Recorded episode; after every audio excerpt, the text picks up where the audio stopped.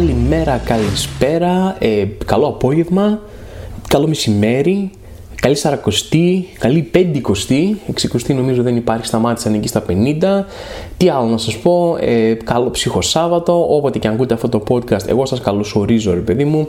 Γεια σας, ελπίζω να είσαστε καλά ή έστω σχετικά καλά, γιατί εντάξει είναι δύσκολο να είσαι καλά καλά αυτή τη στιγμή. Εν πάση περιπτώσει, προχωράμε ε, άλλο, ένα, άλλο ένα podcast 2.0 στο οποίο ξέρετε τι κάνουμε πάνω κάτω έτσι θα αναλύσουμε κάποιες φάσεις που έγιναν αυτή την εβδομάδα και κάποια επικαιρότητα που έγινε αυτή την εβδομάδα γιατί αυτό το podcast αυτό κάνει εξετάζει και αναλύει φάσεις και επικαιρότητα. Έτσι θα πρέπει να το λέω, όχι άλλο ένα podcast, αλλά φάσεις και επικαιρότητα. Τέλος πάντων, πάμε να αρχίσουμε. Μία από τις φάσεις αυτής της εβδομάδας είναι ότι δεν είναι αυτής της εβδομάδας μόνο, συμβαίνει κάνα δύο εβδομάδες τώρα και παιδιά βοήθεια, δεν ξέρω. Δηλαδή θέλω να πάω σε κάποιο γιατρό τύπου στην Ελβετία ή δεν ξέρω πού είναι οι καλοί γιατροί, ρε παιδί μου, πάντως κάπου στο εξωτερικό και όχι σίγουρα εδώ. Αυτή τη στιγμή θέλω να πάω, έχω ένα πρόβλημα με κράμπες. Τώρα θα γελάτε εσείς, θα είστε στη φάση, έλα ρε Θωμά, ξέρω εγώ τώρα εδώ πεθαίνει ο κόσμος μου κτλ. Και okay, δίκιο έχετε, ναι, okay, δεν πεθαίνω, αλλά ξέρετε τι, παίζει να προτιμούσα να πεθαίνω από αυτό το πράγμα που έχω. Έχω ατελείωτες μόνιμες 24 ώρες κράμπες. Και θα αρχίσετε όλοι έξω, ναι, θα πιες λίγο νερό, βάλει λίγο μαγνήσιο. Τα έχω κάνει όλα. Έχω αναγκαστεί να μπω σε αντιμετώπιση, σε troubleshooting, ότι παιδιά πάμε, ναι, ξεκίνησαν σαν γκράμπες που και καλά δεν είναι τίποτα και δεν τις αντιμετωπίζεις με τίποτα, αλλά τώρα έχω περάσει σε crisis mode και προσπαθώ να λύσω το θέμα με τις κράμπες. Κάποιες κράμπες ξυπνάω το πρωί 11 η ώρα, παθαίνω κράμπα και μετά πέφτω για ύπνο πάλι στις 12 το βράδυ και η κράμπα είναι ακόμα εκεί. Καληνύχτα κράμπα της. Λέω καληνύχτα Θωμά μου. Λέει τα λέμε αύριο το πρωί πάλι. Και όταν είμαι κοιμισμένος, δεν ξέρω αν συνεχίζεται, ε, γιατί κοιμάμαι, αλλά είναι πάρα πολύ πιθανό να συνεχίζεται. Κράμπες στα χέρια, στα πόδια, ε, ε, στο σώμα, ξέρω, στο θώρακα. Μπαίνω στο αεροπλάνο. Ωραία, μπήκα στο αεροπλάνο για να πάω Κρήτη και κάθομαι, ξεκινάω και κάθομαι και παθαίνω κράμπα, επειδή μου κάπου στα πλευρά. Και με βλέπει μια κυρία εκεί πέρα ότι κάνω αριστερά, κάνω δεξιά τώρα σε αυτές τις μικρές θέσεις που έχουν τα αεροπλάνα, ας πούμε, και δεν χωράω. Και μου λέει: Θέλετε να σηκωθείτε, μου λέει αυτή να, να τεντώσετε λίγο το χέρι σας. Και σηκώνω και τεντώνω το χέρι μου. Είμαι ο μόνος άνθρωπος που είναι σηκωμένος την ώρα της πτήσης στο διάδρομο του αεροπλάνου και σηκώνω το χέρι σαν να έχω μια. Σηκώνω το χέρι με τρελή ένταση, σαν να έχω μια απίστευτα έντονη απορία που θέλω κάποιος να μου λύσει. Είναι εδώ, εδώ, σας παρακαλώ, και δεν περνάει. Και κάποια στιγμή ντράπηκα γιατί με κοιτούσαν όλοι ρε παιδί μου, λένε τι θα γίνει με την κράμπα που θα περάσει και έκανα ότι μου πέρασε η κράμπα. Ωραία, έκανα ότι μου πέρασε καλά, κάθισα και εντάξει όλα μια χαρά τώρα, κάθισα και έβγαλα όλη την πτήση με κράμπα στα πλευρά, με σιωπηλό και βουβό πόνο. Ωραία, τον, τον εσωτερήκευσα όλο, τον έκανα από μέσα μου, κάθισα και το πήρα σαν άντρας.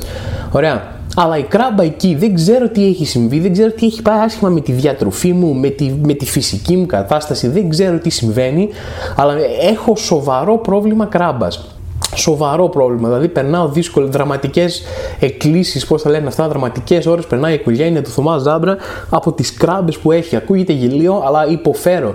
Τώρα κάθισα στην καρέκλα μου για να ξεκινήσω να κάνω το podcast και έμαθα κράμπα. Ωραία. Και ξαπλώνω στο πάτωμα και ξέρω ότι δεν είναι ότι άμε το που σου περάσει η κράμπα, σηκώνεις σε κατευθείαν. Πρέπει να της δώσεις λίγο γιατί να συνέλθουν λίγο οι μυς. Γιατί άμα σηκωθείς κατευθείαν σε ξαναπιάνει. Οπότε περιμένω ρε παιδί μου δύο λεπτά κάτω στο πάτωμα, μου περνάει η κράμπα, περιμένω και λίγο ακόμα, σηκώνομαι και μου λένε κράμπα. Ωπ, πουλή σε Θωμά, εδώ τι λέει, παπ, παπ, κράμπα πάλι. Άντε κάτω στο πάτωμα ξαπλωμένος ο Θωμά πάλι από την αρχή να περιμένω, θα περιμένω εδώ πέρα μισή ώρα. Μέχρι να βαρεθεί ρε παιδί μου κράμπα, να αποφασίσει ότι έχει καλύτερες δουλειές από αυτό και να πάει κάπου αλλού. Και σαν να μην μου έφτανε αυτό, σαν να μην μου φτάναν οι κράμπες μου, έχω και τον Elon Musk να μου πρίζει κάθε εβδομάδα κάτι θα κάνει περίεργο. Ε, έχει αποφασίσει ότι θέλει να αγοράσει το Twitter, αλλά δεν έχω καταλάβει. Το έχει αγοράσει, δεν το έχει αγοράσει, έχει ξεκινήσει την αγοραπολισία, αλλά έχει κολλήσει κάπου, δεν ξέρω τέλος πάντων. Αλλά είναι όλη την ημέρα στο Twitter και περνάει μια dark goth φάση και ανεβάζει κάτι status που αν είχες φίλο που ανέβασε τέτοια status το 2008, ντρεπόσουνα και τον έκανες blog και ο τύπος τα ανεβάζει τώρα, είναι δισεκατομμυρίου, είναι ιδιοφυα, λέει. Ανέβασε τώρα λέει, ένα, ένα status, ένα tweet τέλος πάντων, που έλεγε στα ελληνικά με ελληνικά γράμματα διαλεκτική. Αυτό. Και κάθονται τώρα, έχουν καθίσει όλοι από πάνω και είναι τι, τι εννοούσε ο Elon Musk; Τι ήταν αυτό που είπε, γιατί το είπε, ποιο είναι το κρυμμένο νόημα, τι είναι η διαλεκτική, ψάχνουν να στο Google Translate, ψάχνουν τη λέξη κτλ. Ψάχνουν να βρουν ποιο είναι το κρυμμένο νόημα. Λέει, έχει να κάνει κάτι με τις διαπραγματεύσεις με το Twitter, η διαλεκτική έχει να κάνει με τη ζωή μας γενικότερα. Παιδιά, έχετε σκεφτεί το ενδεχόμενο ο Elon Musk να είναι βλαμμένος; Ε, το ξέρω ότι είναι ιδιοφία, το ξέρω ότι είναι innovator και δεν ξέρω και εγώ τι κτλ. Αλλά μπορεί παράλληλα, δεν αποκλείει το ένα το άλλο, να είναι και εντελώς βλαμμένος. Να γράφει ό,τι του κατέβει, να είναι ποζεράς. Πώς εσύ γράφεις κάτι αμένου και τα tweet και λες τι λέει άλλος που το βλέπει, τι είναι αυτό, ο Θωμά είναι βλαμμένο, τι tweet αμένου και το κάνει κτλ. Έτσι να είναι και ο, και ο Elon Musk. Επειδή έχει πολλά λεφτά, είμαστε σε φάση, όχι είναι έξυπνος. Όχι, δεν είναι έξυπνος. Μπορεί να είναι βλάκας. Και θα σας αποδείξω γιατί είναι βλάκας. Δεν έχει ακούσει αυτό το podcast ούτε μία φορά. Μου σκάει στα άλλα podcast τον Τζο Ρόγκαν επειδή έχει εκατομμύρια ακροατές, ξέρω εγώ, δεκάδες εκατομμύρια ακροατές αντί για 5-6 χιλιάδες που έχω εγώ. Μου σκάει εκεί πέρα, εκεί πάει. Εδώ δεν θα έρθει ποτέ να μου πει για τη διαλεκτική, ας πούμε κτλ. Όχι, πάει στον Τζο Ρόγκαν. Τέλος πάντων και καπνίζω μπαφάκια και είμαι χαχα cool προσωπικότητα, ξέρω εγώ, και σηκώνω controversy κτλ. Να πας στο διάολο Elon Musk και τι κάνει ο τύπος. Ανακοινώνει ότι θα βγάλει ένα ανδροειδές, ανθρωποειδές πώς το λένε, ρομπότ. Ωραία. Ρομπότ. Ωραία. Έχεις ακούσει ποτέ podcast μου; Ε, είμαι εδώ πέρα από το προηγούμενο καλοκαίρι και κάθε τρία podcast πιάνω μία περίπτωση ενός ρομπότ, μίας μηχανής που εξηγέρθηκε και σκότωσε έναν άνθρωπο ή τραυμάτισε έναν άνθρωπο και φωνάζω για το AI, τα λέω Έλλον, φωνάζω εδώ πέρα και εσύ επειδή δεν έχεις ακούσει ποτέ και ακούς ό,τι, ό,τι σου κατέβει, πας και γκουγκλάρεις πώς γράφει τη διαλεκτική στα ελληνικά για να την ανεβάσεις στο tweet και να φανείς ψαγμένος. Ωραία, δεν ακούς τον κίνδυνο και πάει και φτιάχνει ανθρωποειδέ. Και το παρουσιάζει, το παρουσίασε πριν από λίγες μέρες, πριν από ένα μήνα, δεν ξέρω κι εγώ πότε. Το είχα χάσει εγώ εντωμεταξύ. Το ονόμασε Optimus. Το ονόμασε Optimus όπως Optimus Prime έτσι, ρομπότ που έρχονται και σκοτώνουν τους ανθρώπους, οι Decepticons, και αυτός λέει κάτσε να το ονομάσω σαν Transformers, να ψάξουν να, να πάει το ρομπότ μετά να γκουγκλάρει μόνο του τι είναι Optimus, να το βγάλει Optimus Prime, να δει εκεί πέρα όπλα και τέτοια για να πει: OK, αυτό πρέπει να κάνω. Πανέξυπνος. Έγραψε διαλεκτική και ποιο είναι το κρυμμένο νόημα. Κανένα κρυμμένο νόημα. Ο τύπος είναι βλάκας. Τέλος. Και θέλει να φτιάξει, λέει, αυτό το ρομπότ για να μας αντικαταστήσει, λέει, να σταματήσουν οι άνθρωποι να δουλεύουν, να φτιάξει ένα ρομπότ με τεχνητή νοημοσύνη που μπορεί να κάνει όλες τις εργασίες και να δουλεύουν μόνο τα ρομπότ και οι άνθρωποι να κάθονται. Χαζά είναι τα ρομπότ. Θα φτιάξει ένα ρομπότ το οποίο μπορεί να σκέφτεται, μπορεί να σκέφτεται περίπλοκες σκέψεις, να κάνει περίπλοκες εργασίες, να έχει δηλαδή πρακτικά συνείδηση και προσωπικότητα, και να του πεις να κάτσει δούλεψη εσύ τώρα γιατί σε έφτιαξα εγώ, ας πούμε, είμαι ο Elon Musk, και εγώ θα αράξω έτσι, κάτσει κάνει εδώ, πήγαινε πλύνει κανένα πιάτο μέσα. Τι λες, ρε Elon Musk, χαζά είναι τα ρομπότ, τι τα πέρασε τα ρομπότ. Θα φτιάξεις έναν οργανισμό με συνείδηση, με πολύ καλύτερη σκέψη από σένα, πιο δυνατό από σένα, και να του πεις πήγαινε πλύνει τα πιάτα, πιάσει τα σόβρακά μου, ωραία και πήγαινε πλύνει τα. Χαζό είναι το ρομπότ. Πας λίγο, έχεις δει κανένα ταινία. Πας καθόλου καλά. Και λέει το φτιάχνει, λέει το ρομπότ θα έχει λέει δικλείδα ασφαλείας. Ναι, δεν δε, σώπα έχει δικλείδα ασφαλείας, τα ξέραμε αυτά και από το Skynet. Είδαμε, δεν πιάνουν αυτά. Πάρω το χαμπάρι Elon Musk. Και πήγε και το έκανε επίδειξη λέει, με το ρομπότ και υπάρχει αυτό το δίλημα για τα ρομπότ. Φάση τα φτιάχνεις με ρόδες που είναι καλύτερο ή τα φτιάχνεις με πόδια και παλεύεις να κάνεις τα πόδια. Και μέχρι τώρα δεν το έχουν βρει πολύ αυτό με τα πόδια. Και τα ρομπότ αυτά πηγαίνουν σαν συγκαμμένα. Πά, πά, πά, έτσι, και φαίνεται λίγο γελίο. Είναι αλήθεια, okay, θα, ωραία θα ήταν άμα να φτιάξει ένα ρομπότ να είναι πόδια σαν άνθρωπος κανονικά. Αλλά χέστο, βάλ του ρόδες εκεί πέρα. Τώρα είναι πιο άσχημο, δεν πειράζει, τουλάχιστον να πηγαίνει να κάνει πράγματα. Και το έφτιαξε και διαβάζω την είδηση για την παρουσίαση, γιατί δεν το είχα δει, το έχασα με κάποιο τρόπο. Και διαβάζω την είδηση και λέει, α, ε, λέει έκανε διάφορες εργασίες, ε, ε, έκανε επίδειξη από διάφορες εργασίες, λέει, πότισε κάτι λουλούδια, ε, σκούπισε και έπιασε, λέει, μια μεταλλική μπάρα. Και λες, αυτό γιατί, θα, θα με τρελάνετε. Δηλαδή το κάνετε επίτηδες για μένα που φοβάμαι τα ρομπότ. OK, okay, να ποτίσει τα λουλούδια, καταλαβαίνω. Θες να το κάνεις να κάνει δουλειά, να σκουπίσεις το καταλαβαίνω. Γιατί να πιάσει μια μεταλλική ράβδο. Τι του το έμαθες να παίρνει ματσούκια και να, για να ρίχνει ξύλο; Για ποιο λόγο να πιάσει μια μεταλλική ράβδο να την κάνει, τι, ποια δουλειά είναι αυτή που χρειάζεται να έχει μεταλλική ράβδο στα χέρια; Μετά τι θα κάνει, θα αρχίσει να παίρνει πεταλούδες, ξέρω εγώ και τέτοια και θα κάνει κόλπα με πεταλούδες; Και θα του δώσουμε και ένα Glock, ας πούμε, και να δούμε τι θα γίνει. Δεν, δεν, δεν. Λοιπόν, σταματήστε να προσπαθείτε να ερμηνεύσετε τα πράγματα που κάνει ο Elon Musk. Ε, αρχίστε να αγκαλιάσετε την πιθανότητα τα πράγματα που κάνει να μην βγάζουν κανένα νόημα και ο τύπος να είναι και λίγο βλαμμένος μέσα σε όλα. Και μιας και λέμε για δουλειές στο σπίτι, δεν ξέρω πόσοι από εσάς, επειδή μου είστε γεννημένοι στα 90s, οπότε ζήσατε την πρώτη φάση του ρομάντζου J. Lo Ben Affleck που ήταν ο ζευγάρι, celebrities, τζεύκο από τα λίγα και χαμός και έρωτας, φωτογραφίες εδώ να φασώνονται σαν 15 χρόνια πάνω σε αυτοκίνητα και τέτοια, όλος χαμός, χωρίζουνε περνάνε πάρα πολλά χρόνια, παντρεύονται άλλους, κάνουν σχέσεις με άλλους, κάνουν παιδιά, ρε παιδί μου κτλ. Και μετά από τόσα χρόνια ξανά είναι μαζί ξαφνικά τώρα μέσα στα, στα 20s, ας πούμε, και εγώ τι γίνεται, ε, το ζευγάρι των παιδικών μας χρόνων και τα ξαναβρήκαν και υπάρχει έρωτας κτλ. Και η J. Lo λέει ήταν κολλημένη μαζί του χρόνια και αυτός την αγαπούσε και τα, κάναν τα πράγματά τους, οριμάσαν και οι δύο και ήρθε η ώρα να ξανά είναι μαζί. Πω, πω, λέει, τι παραμύθι είναι αυτό και οι celebrity είναι άνθρωποι σαν και εμάς, ζουν τους έρωτές τους, μπράβο στα παιδιά, ξέρω κτλ. Και, και εδώ διαβάζω, λέει, μια είδηση ότι ε, τον πέταξε από το σπίτι, λέει η Τζένιφερ Λόπες, τον Μπεν Affleck, γιατί καθόταν όλη την ημέρα και κάπνιζε και δεν έκανε, δεν έκανε δουλειά στο σπίτι, ήταν βρωμιάρης. Λέει δεν έπαιρνε λέει, το πιάτο, ούτε, ούτε ένα πιάτο, λέει δεν έπαιρνε να το πάει μέσα. Και τον πέταξε από το σπίτι. Αυτό ήτανε. Αυτό ήταν, είχατε χωρίσει 20 χρόνια, ξαναβρεθήκατε έρωτας μεγάλος, κοινές εμφανίσεις, πανικός, παντρευτήκατε πάλι και δεν είχε σκεφτεί ότι σε ενοχλεί το κάπνισμα, δεν ήξερες ότι καπνίζει πριν. Η άλλη απεχθάνεται λέει το κάπνισμα. Εντάξει, το καταλαβαίνω και εμένα δεν μου αρέσει το κάπνισμα, OK, okay, ξέρω εγώ, αλλά δεν ήξερες ότι κάπνιζε πριν παντρευτείτε φάση. Το ξέρεις από όταν είσαι 15 χρονών, ξέρω εγώ. Δεν ήξερες ότι καπνίζει τώρα το βρήκες. Και εσύ ρε Μπεν, φάση σήκωσε λίγο το. Ε, πήγαινε ένα πιάτο μέσα, ξέρω εγώ. Ή πλήρωσε κάποιον να πηγαίνει τα πιάτα μέσα. Δεν έχετε προσωπικό, ξέρω εγώ. Μέχρι να έρθει ή κάθισε στο σπίτι, εσύ ξέρω εγώ, η Τζένιφερ Λόπε έχει πάει να γυρίσει βίντεο κλειπ, είναι στο γυμναστήριο, δεν ξέρω κι εγώ τι. Κάθεσαι, τρως, φτιάχνεις ένα τοστάκι να φας και εγώ, πάρε τηλέφωνο κάποιον και δώσ' του 50 δολάρια να, να μαζέψει τα πράγματα από σένα από πίσω. Θα, δηλαδή τα βρήκατε μετά από τόσα χρόνια, ξαναπαντρευτήκατε ή παντρευτήκατε πρώτη φορά, δεν ξέρω αν θυμάμαι, είχαν παντρευτεί την πρώτη. Τόσος μεγάλος έρωτας και χαμός και να κάνουν τέτοια και θα χωρίσετε γιατί δεν μπορείς να πας τα πιάτα μέσα να τα πλύνει, να πάρεις τα σόβρα κάτω από κάτω. Τα φτιάξεις το ριχτάρι, το καναπέ, το κουβερλί, ας πούμε, να το διπλώσεις στα τέσσερα. Δηλαδή, τι, δεν μπορώ να καταλάβω πώς λειτουργεί αυτό το πράγμα.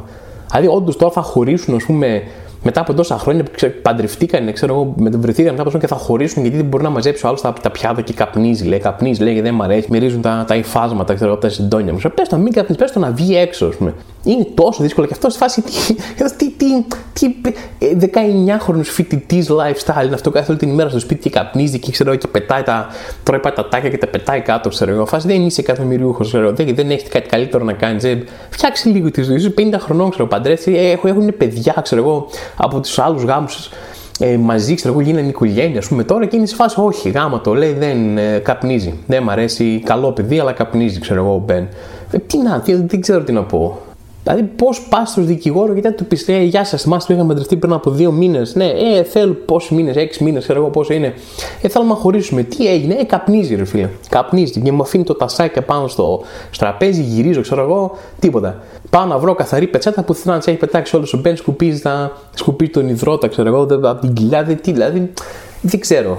Προσπαθήστε λίγο, βρείτε τα λίγο. Ακούστε αυτό το podcast που σας το λέω εγώ, ρε παιδί μου, και προσπαθείτε να τα βρείτε λίγο. Δεν ξέρω.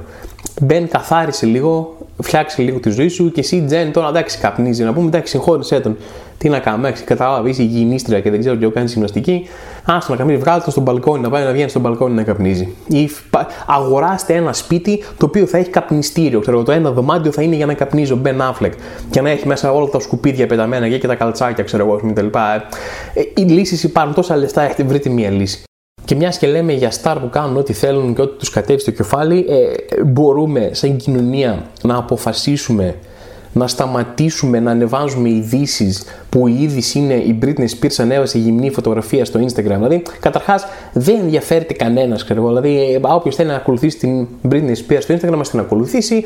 Όποιος δεν την ακολουθεί, ε, σας το λέω εγώ εδώ πέρα μέσω αυτού του podcast, η Britney Spears ανεβάζει συνέχεια γυμνές φωτογραφίες. Ωραία. Φτάνει. Δεν μπορεί να είναι δηλαδή, εδώ και ένα χρόνο με κάθε εβδομάδα να είναι είδηση τι ανέβασε η Britney Spears φωτογραφία. Ω, λέει, αντέδρασαν οι φάντε, ανησυχούν, ξέρω εγώ. Αφήστε την τώρα. Αυτή είναι η φάση τη. Ανεβάζεις γυμνέ φωτογραφίες. Ήτανε, την είχαν εκεί πέρα, την άρμεξαν ξέρω εγώ πόσα χρόνια από παιδί να πούμε για να βγάλουν εκατομμύρια εταιρείες. Ο πατέρας την είχε κάνει abuse, την είχε κάνει χωμάντιλου να πούμε, δεν είχε ούτε με ποιον θα βγει, δεν μπορούσε ξέρω τόσα χρόνια. Τώρα έσκασε, μπάθιασε, πήρε την ελευθερία της πίσω, θέλει να ανεβάζει νέες φωτογραφίες. Γιατί είναι ήδη αυτό, αφήστε την κοπέλα να κάνετε leave Britney alone. Είναι πρακτικά αυτό που λέω. Προσπαθώ να κάνω ένα leave Britney alone το 2022 πάλι. Φτάνει, δεν ενδιαφέρεται κανένας να δει η είδηση ότι η Britney Spears είναι Ανέβασε γυμνή φωτογραφία, το ξέρουμε, δεν χρειάζεται καν να μπω. Δεν μπήκα καν στο Instagram της, αλλά άμα με ρωτούσε στο Μα, για πες μας, αυτή την εβδομάδα τι λες; Για ένα εκατομμύριο δολάρια αυτή η ερώτηση ο Θωμά, αυτή την εβδομάδα εσύ τι θα έλεγες, αν έπρεπε να μαντέψεις, ανέβασε η Britney Spears φωτογραφία γυμνή ή όχι; Ε, θα έλεγα ναι, το ξέρω, αλλά φτάνει, δεν, δεν είναι είδηση, να αφήσει την κοπέλα να κάνει ό,τι θέλει. Ε, Τέλος, ας προχωρήσουμε από αυτό σαν, σαν κοινωνία. Πάμε παρακάτω, πάμε για κανένα άλλο νέο. Ένα άλλο νέο που δεν θα έπρεπε να είναι νέο αυτή την εβδομάδα είναι ότι έγινε η συναυλία του Lex, παιδί μου. Ο Lex είναι ένας rapper, ξέρετε αυτά τα, τα hip hop που ακούν οι νέοι, ας πούμε κτλ. Πολύ πετυχημένο, ε, δηλαδή ακόμα και να μην ασχολείσαι καθόλου με την ελληνική σκηνή hip hop, αποκλείεται να έχεις ακούσει το όνομά του έστω μία φορά. Ε, κάνει μεγάλα και πολύ καλά live τα τελευταία χρόνια. Έχει αποκτήσει ένα τεράστιο κοινό πιστό, ρε παιδί μου κτλ. Τέλος πάντων, η είδηση δεν είναι αυτό. Η είδηση δεν είναι ότι έκανε ο Λέξη συναυλία και πήγε γαμό. Αυτό είναι κανονικότητα, ας το πούμε. Αλλά υπήρξε μια τεράστια αντίδραση από ένα συντηρητικό μέρος της κοινωνίας που είναι σε φάση «Α, ε, πήγαν εκεί τόσα άτομα συναυλία του Λέξ και φωνάζανε και κάνανε και ράδι, ακούς κάτι πράγματα που λες τώρα τι, είναι, τι, τι συμβαίνει με την ελληνική κοινωνία; Είναι ο παππούς μου ξαφνικά η ελληνική κοινωνία.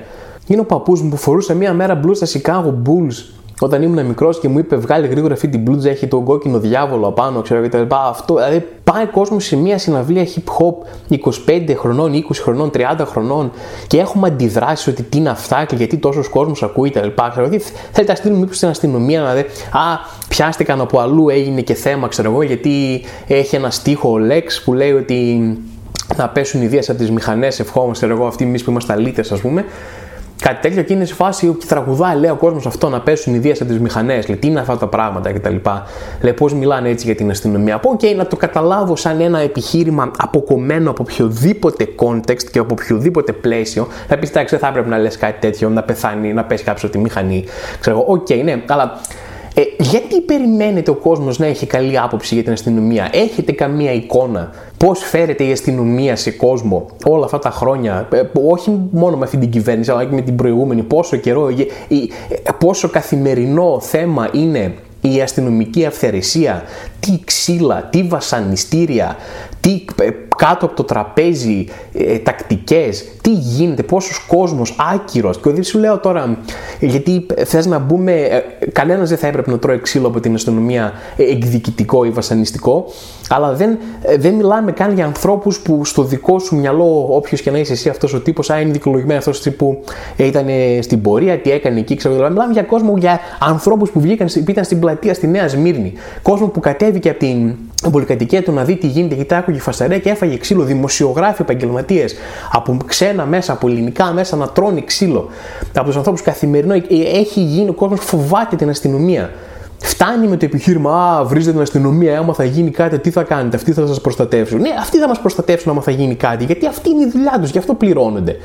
Έχουμε δικαίωμα να τους ε, αντιπαθούμε για τα πράγματα που κάνουν πέρα από τη δουλειά τους που είναι να δέρνουν, να βασανίζουν κόσμο, καταγγελίες για βιασμούς, για δολοφονίες, δεν ξέρω κι εγώ γιατί. Ναι, η δουλειά τους είναι αυτή και την κάνουν και πληρώνονται και ευχαριστούμε πολύ που την κάνουν, αλλά μέχρι εκεί και τι είναι η δουλειά τους. Ε, όταν βγαίνουν από τα όρια της δουλειάς τους και αρχίζουν και αυθαιρετούν από εδώ και από εκεί αριστερά, έχουμε δικαίωμα να τους αντιπαθήσουμε. Δηλαδή, το ότι μας βαράνε, το ότι κάνουν κόσμο, ε, βασανίζουν κόσμο, χτυπάνε, έχουν αλήτικες τέτοιου είδους τακτικές, ότι έχουν ξεφύγει καταγγελίες για αυθαιρεσίες από αστυνομικούς παντού, κάθε τύπου σεξουαλικές, ε, βασανιστικές κτλ. Πρέπει να το ξεχάσουμε γιατί παράλληλα κάποιοι αστυνομικοί κάνουν και τη δουλειά τους. Αυτό θα ήταν σαν ξαφνικά, ρε παιδί μου, οι βενζινοπόλε, ωραία, οι άνθρωποι που σου βάζουν βενζίνη στη χώρα, ξαφνικά άρχισαν να δέρνουν, να φτύνουν κόσμο, να σπάνε αυτοκίνητα Ωραία, και να λέμε τι γίνεται, παιδιά; Οι βενζινάδε λίγο έτσι, ρίχνουν ξύλο κτλ. Και, και να σου λέω, Α, όταν όμως σου βάζουν βενζίνη, βενζινάδε, δεν λες τίποτα. Όταν θα χρειαστείς βενζίνη, εκεί θα πας. Ναι, εκεί θα πάω. Γιατί αυτός βάζει βενζίνη, αλλά δεν, δεν καταλαβαίνω πώς συνδέεται το ένα με το άλλο. Ναι, τον ευχαριστώ πάρα πολύ. Χαίρομαι που υπάρχουν οι βενζινοπόλε όταν κάνουν τη δουλειά τους απλά και σου βάζουν βενζίνα. Αλλά τώρα που ξεκίνησαν να μου πετάνε πέτρες με το που μπαίνω στο βενζινάδικο, ε, δεν ψήνομαι και τους αντιπαθώ. Μπορώ, ξέρω, έχω δικαίωμα. Δεν το καταλαβαίνω αυτό το επιχείρημα. Φώναξαν, λέει. Και δεν, sorry, δεν συμπαθεί ο κόσμος στην αστυνομία αυτή τη στιγμή. Δεν έχει καλή εικόνα η αστυνομία αυτή τη στιγμή και ο, ο, δεν είναι μόνο θέμα marketing, είναι και πρακτικό ζήτημα. Τέλος πάντων. Μόνη παρηγοριά, παιδιά, για το δύσκολο χειμώνα που έρχεται οικονομικά, ε, το τι θα κάνεις με το ρεύμα σου και όλα αυτά, ρε παιδί μου, είναι ότι ε, σε ένα διάλογο, σε μια συνάντηση τέλος πάντων που είχε ο πρωθυπουργός της χώρας με την πρόεδρο της Δημοκρατίας, δήλωσε ότι καταλαβαίνουμε ότι περνάει δύσκολα ο κόσμος. Και αυτή, παιδιά, είναι η παρηγοριά μου εμένα. Δηλαδή, πίστευα τόσο καιρό ότι ο Μητσοτάκης παίζει να μην καταλαβαίνει και η πολιτική, ρε παιδί μου, όλοι ε, πόσο δύσκολα περνάμε, αλλά εφόσον υπάρχει αυτή η κατανόηση από πλευράς του και εκφράστηκε και δημόσια, εγώ νιώθω πλέον πολύ καλύτερα, είμαι εντάξει, ε, πήρα την όθηση που χρειαζόμουν για να ξεπεράσω τα προβλήματά μου και εγώ και η οικογένειά μου και πάμε προχωράμε μπροστά. Κλείνοντας, ρε παιδί, με αυτό το podcast, ήθελα να μοιραστώ μια ιστορία μαζί σας, όπου ε, γενικά, εντάξει, παίρνω, δεν θέλω να φανώ γκρινιάρης, παίρνω μια χαρά feedback για το podcast. Πολλοί από εσάς μου στέλνετε ότι σας αρέσει, οτιδήποτε ξέρω εγώ, ας πούμε κτλ. Αλλά είχα την πιο surreal ε, το πιο σουρεάλ σχολιασμό του podcast που μπορεί να γίνει από κοντά και όλα. Πήγα σε μια παράσταση, παίξαμε στο Kubrick σε ένα μαγαζί στα Εξάρχεια και έρχεται ένας τύπος και μου λέει: Πω, Θωμά, μπράβο για το podcast. Λέω: Ευχαριστώ πολύ, φίλε μου. Είναι, λέει, είσαι το μόνο podcast που μπορώ να ακούσω. Και του λέω: OK, okay, ευχαριστώ πολύ. Μου λέει: Όχι ότι είναι τίποτα αξιόλογο, μου λέει, Α, OK, okay, ναι, για πες, για λέγε. Λέω, έχει το αξιόλογο, μου λέει. Λέει, δεν είναι ότι ε, είναι, έχει κάτι επιμορφωτικό, ρε παιδί μου, μαθαίνεις κάτι από το podcast σου. Και λέω, ναι, ναι, για πες, πες, σας αρέσει τρελά, ρε παιδί μου, ναι, συνέχισε έτσι, ωραίο τέτοιο έχουμε ανοίξει. Μου λέει ότι έχει κάποιο χαρακτήρα. Λέω, Όχι, ρε, τι χαρακτήρα, είσαι χαζός, είσαι βλαμμένος. Α, ιδέες, λέω στο τέτοιο. Για πες, τέλος πάντων, πώς συνέχισε, ρε παιδί μου, να μου περιγράψεις πόσο αρέσει αυτό το podcast. Ε, και μου λέει μετά, αλλά μου λέει, πιστεύω και το κλείνει ρε παιδί μου με μια ε, κολοσιαία ατάκα, κολοσιαία ατάκα ανθρώπου που υποτίθεται σχολιάζει θετικά το podcast, μου λέει, αλλά επιτελεί, μου λέει τέλεια το σκοπό του podcast όπως τον έχω καταλάβει εγώ. Μου λέει να παίζει κάπου στο background. Και θα πω, ρε φίλε, του λέω μετά από αυτό, δηλαδή και να σκεφτόμουν ποτέ να σταματήσω το podcast μετά από αυτό το feedback, δηλαδή είναι πραγματικά πάρα πολύ δύσκολο. Ο τύπος μου δημιούργησε σχεδόν εγκεφαλικό γιατί ε, έκανε μια εισαγωγή ότι του αρέσει το podcast Εντάξει, οπότε περίμενα να ακούσω ένα καλό λόγο και συνέχισε με ένα μονόλογο που θα έκανε, ξέρω εγώ, ο μεγαλύτερος μου hater για το podcast. Και ήταν πολύ περίεργο γιατί μου λέει: Λοιπόν, άκου Θωμά να σου πω κάτι θετικό για το podcast. Ναι, το podcast είναι χάλια, ξέρω και απλά μπέρδεψε και βραχικύκλωσε στον εγκέφαλό μου και δεν κατάλαβα ποτέ τι ακριβώς έγινε. Ε, ευχαριστώ πάρα πολύ, φίλε μου. Να είσαι καλά. Ε, ελπίζω αυτό το podcast, το όχι κάτι αξιόλογο ή με χαρακτήρα ή επιμορφωτικό οτιδήποτε, να παίζει κάπου στο background όταν εσείς κάνετε κάτι πιο ουσιαστικό ρε παιδί μου και αυτή τη στιγμή. Ε, σας ευχαριστώ όλους όσους ακούσατε έστω και σαν μουσική υποβάθρου. Τα λέμε λοιπόν την επόμενη εβδομάδα ξανά στο αγαπημένο σας υπόβαθρο, το άλλο ένα, άλλο ένα podcast.